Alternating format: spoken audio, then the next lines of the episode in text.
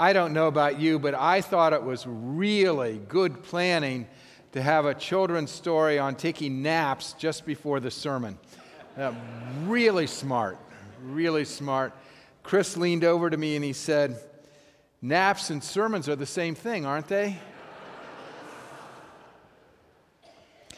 so, this is the second in our sermon series on Jesus as Lord, even of the Sabbath that when we look to Jesus as Lord of the Sabbath, we understand more of who Jesus is, um, what the kingdom is that he talks about, and what discipleship is. And as we go through Lent, we'll ex- be exploring different aspects of Jesus as Lord of the Sabbath. When Jesus says, uh, No one knows the Son but the Father, and no one knows the Father but the Son and those to whom the Son reveals them. Um, Jesus is making a statement, according to the rabbis, that he is God. And then he goes on to say, And I will give you rest. And that is the Lord of the Sabbath's job to give rest. So, in the rabbi's mind, Jesus is again saying here, I am Lord of the Sabbath. So he's saying something not only about himself, but about discipleship in the kingdom of God. Come unto me, all you who are weary and carrying heavy burdens, and I will give you rest. Why is it so hard to rest?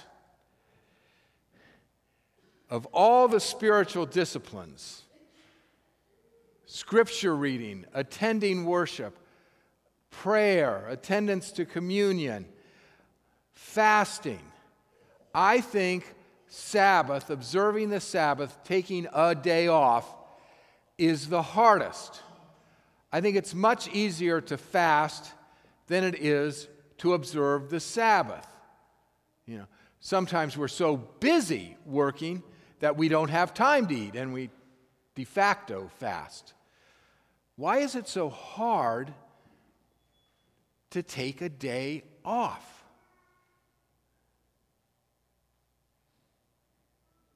We have to be productive.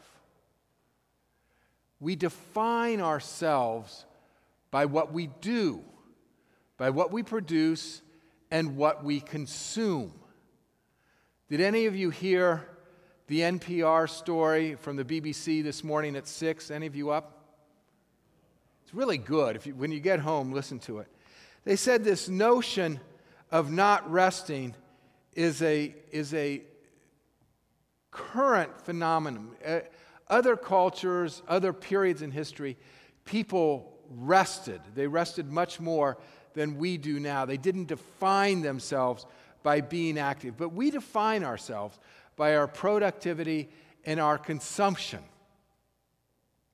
We wouldn't know what to do if we weren't doing something. We have to ask ourselves sometimes how much of our busyness is self imposed? I mean, who are we playing to? Who is telling us to do certain things? We love our lists. And some people like to, to be so productive, even after they do something at the end of the day, they'll make a list to justify their existence. And it's very important for us to justify our existence, to prove that we have a place and space on earth, to prove that we're important. Sometimes I wonder if we are busy in the rat race to avoid certain things. You know, if I'm really busy, I don't have time to do what I really should be doing. If I'm really active and I should be talking to Chris about something, is that just an excuse to avoid Chris? Sometimes is my activity a way of avoiding God. Sometimes is my activity a way of avoiding myself. If I actually took time off and did nothing, and I looked at myself, Might I be terrified to find that nobody's home? That I really don't know who I am?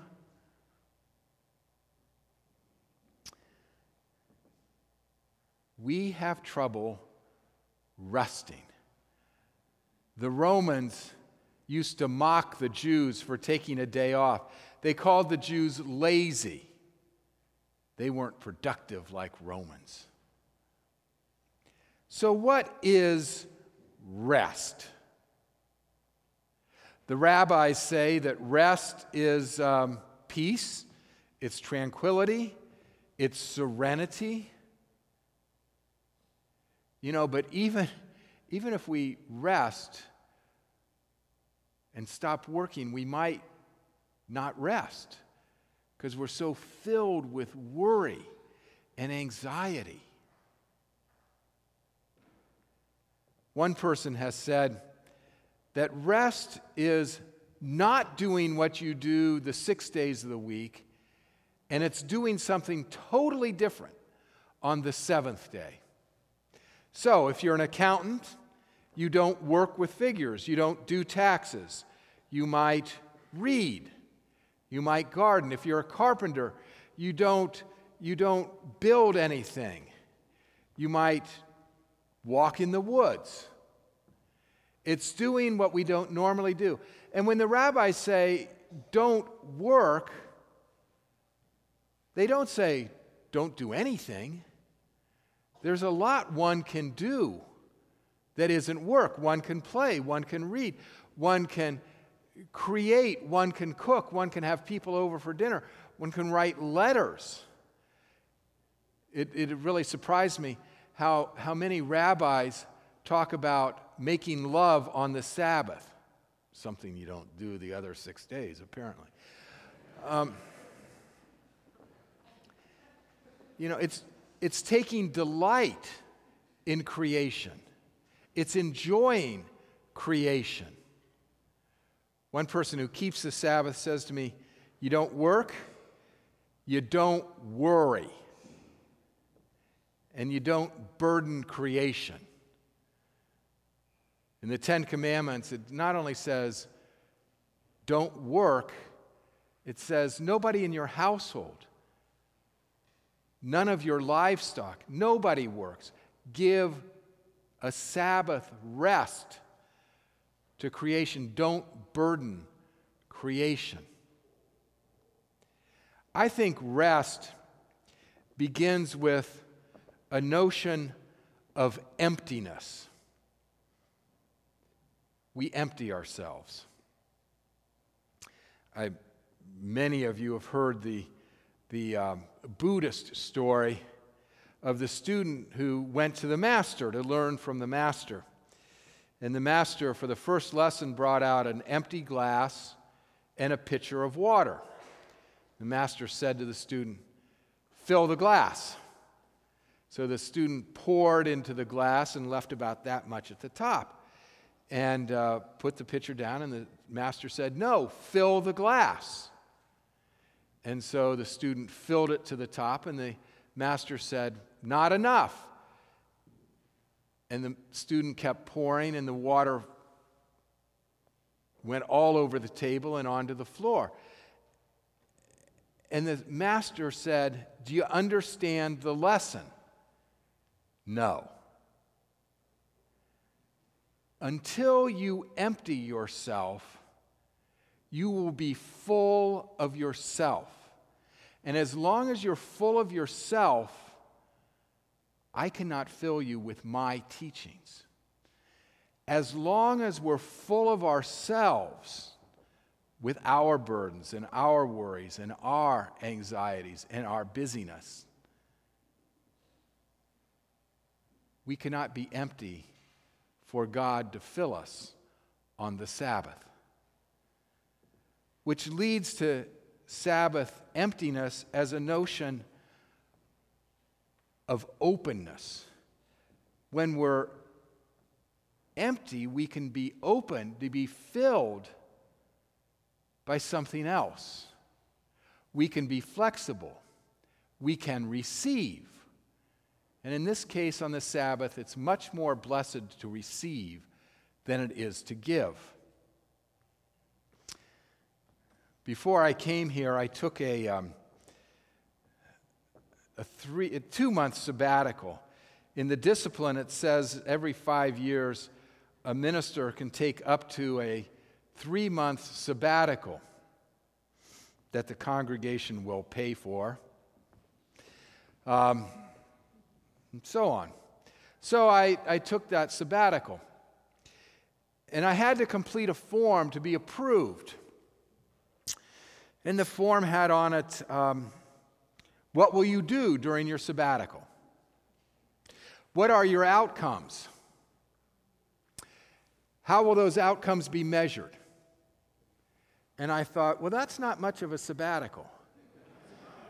if I'm already predicting what the outcomes are and how they will be measured, I'm not really empty and I'm not going to be really in a receptive mode and I'm not going to be open.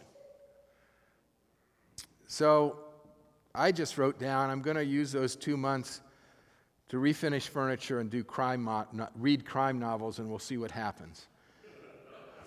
Yeah. But sometimes we program our emptiness so much that we don't receive. The third thing, then, from openness is humility. If I'm not in control and I'm receiving, I'm humble.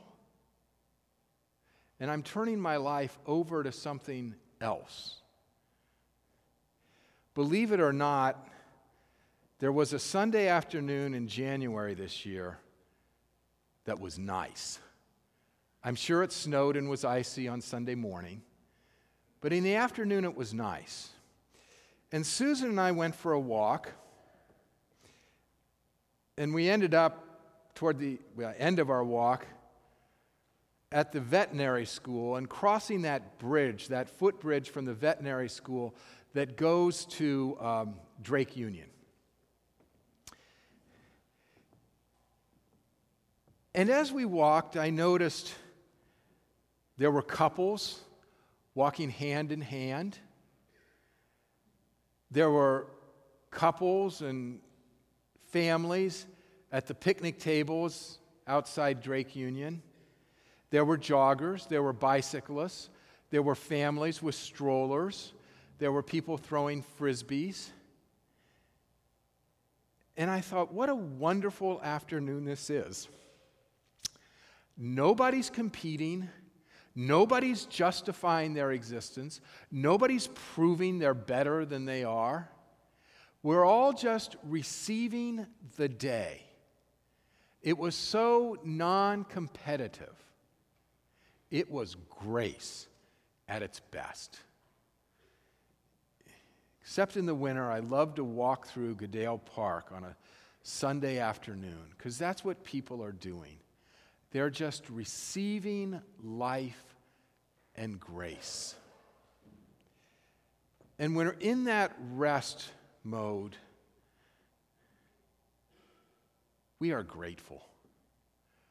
We're not so full of ourselves and not so full of our agenda and so busy proving ourselves that we are grateful and we're thankful and appreciative. And that's healthy for any of us. So, how do we rest? Jesus says, Come unto me, all you who are weary and carrying heavy burdens, and take my yoke upon you and learn from me, for I am gentle and humble in heart. We don't have to do physical labor to be weary and heavy laden. Come unto me. You know, if Marlene is sitting back at the welcome desk and she says, Come here, John I would have to stop my sermon and go to her. And when Jesus says, Come unto me, he's saying, Stop what you're doing. Depart from what you're doing. Unplug. I'm interested by how many of you have told me that you're not going to do Facebook during Lent. In a way, that is departing from the routine, it's unplugging, it's stopping. That NPR story this, this morning talked about how successful people, one of the marks of a successful person, is their ability to frequently say no. They stop. Jesus, often in his ministry, would say to people, Come unto me. Come to me. Follow me. Which is his way of saying, Stop what you're doing. Now, there were people in the Gospels that couldn't stop. I'm too busy. And Jesus gave them the freedom to go away and do what they were too busy to do.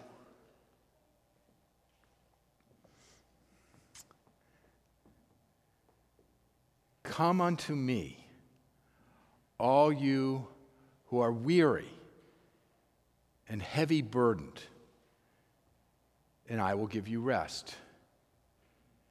Take my yoke upon you, for I am humble and gentle in heart. Take my yoke. Yoke was a phrase that rabbis used. It was a, it was a common, common thing. If one followed a rabbi, one took the yoke of the rabbi upon himself. The yoke of the rabbi was the rabbi's teachings. So take my teachings upon you. He isn't saying anything that any other rabbi wouldn't say. Take my yoke. Now, those of us who have been in a doctor's office in the last 50 years have gone through probably the magazines in the waiting room, one of which was certainly National Geographic. And if you recall, National Geographic, whenever it covered a third world country, would have pictures of yokes that animals and people worked under. There's the single yoke and there's the double yoke. The single yoke, we know, is, is a long board with a cutout for the neck so the, the, the yoke can go around the person's neck, and then it extends, and the weights are balanced on the ends of the yoke. And it's almost always, I don't know if I ever saw a man carrying a yoke. It's always the woman who carries the heavy burden and is wearied. And usually she has something on her head, and usually she has a child in her arms. But the person under the single yoke is clearly burdened and weighed down. They don't get any help. They're in it alone. And I think of animals on a single yoke. So often you see the person, the, the farmer, driving the yoke and driving the oxen and probably whipping it. It's a notion that a person is being bossed around and dictated to. If we think of Jesus' yoke as a single yoke, and many people do, we think of him as a slave driver and a taskmaster, and we are in it alone. And who would want that yoke? Because it's crushing. We resist it. The other yoke is a double yoke, where you have two oxen in the yoke.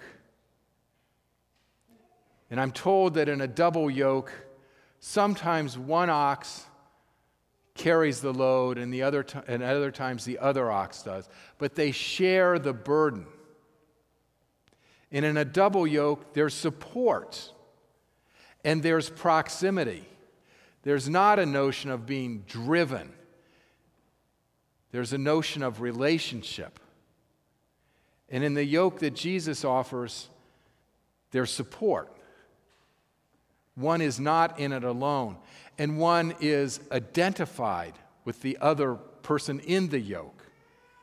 And one goes where that other person goes. And when Jesus says, Take my yoke upon you and learn from me, he's saying, I'll carry the load. You can identify with me. I'll share the burden. We're going to walk this together and we're going to go where I go.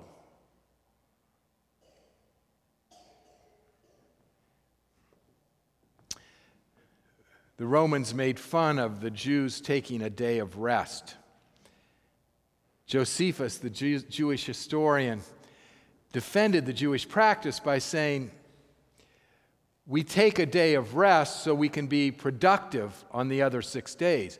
We can produce even more work on the other six days than a Roman can produce in seven days. The rabbis didn't like that explanation, for they didn't want the Sabbath, the day of rest, to be in service of the other six days. They wanted the Sabbath to shape the other six days and change the person. Taking Jesus' yoke is changing yokes, it's coming away from what burdens us. It's coming away from our busyness. It's coming away from that world that tells us we have to be productive 24 7 and we have to be perfect because the world's judging us. It says, come away from that. It's changing our identity to an identity of Jesus where we're forgiving and loving and caring. So it changes our yoke and it changes our identity and it changes what we do. With Jesus as Lord of the Sabbath, Jesus wants Sabbath really not to be one day, but to be seven with our new identity. The bad news in this is that when you're running the rat race, rats don't get a sabbatical. They don't get a day off. The good news in this is that we're not rats. We're children of God. And when we're yoked to Jesus, we're aware who we are. And we're aware that we're children of God and that He's in it with us, not to drive us, but to support Him so that the kingdom of God does come on earth. Come unto me. Come apart, come away, and I will give you rest, for I will be with you. May it be so. Amen.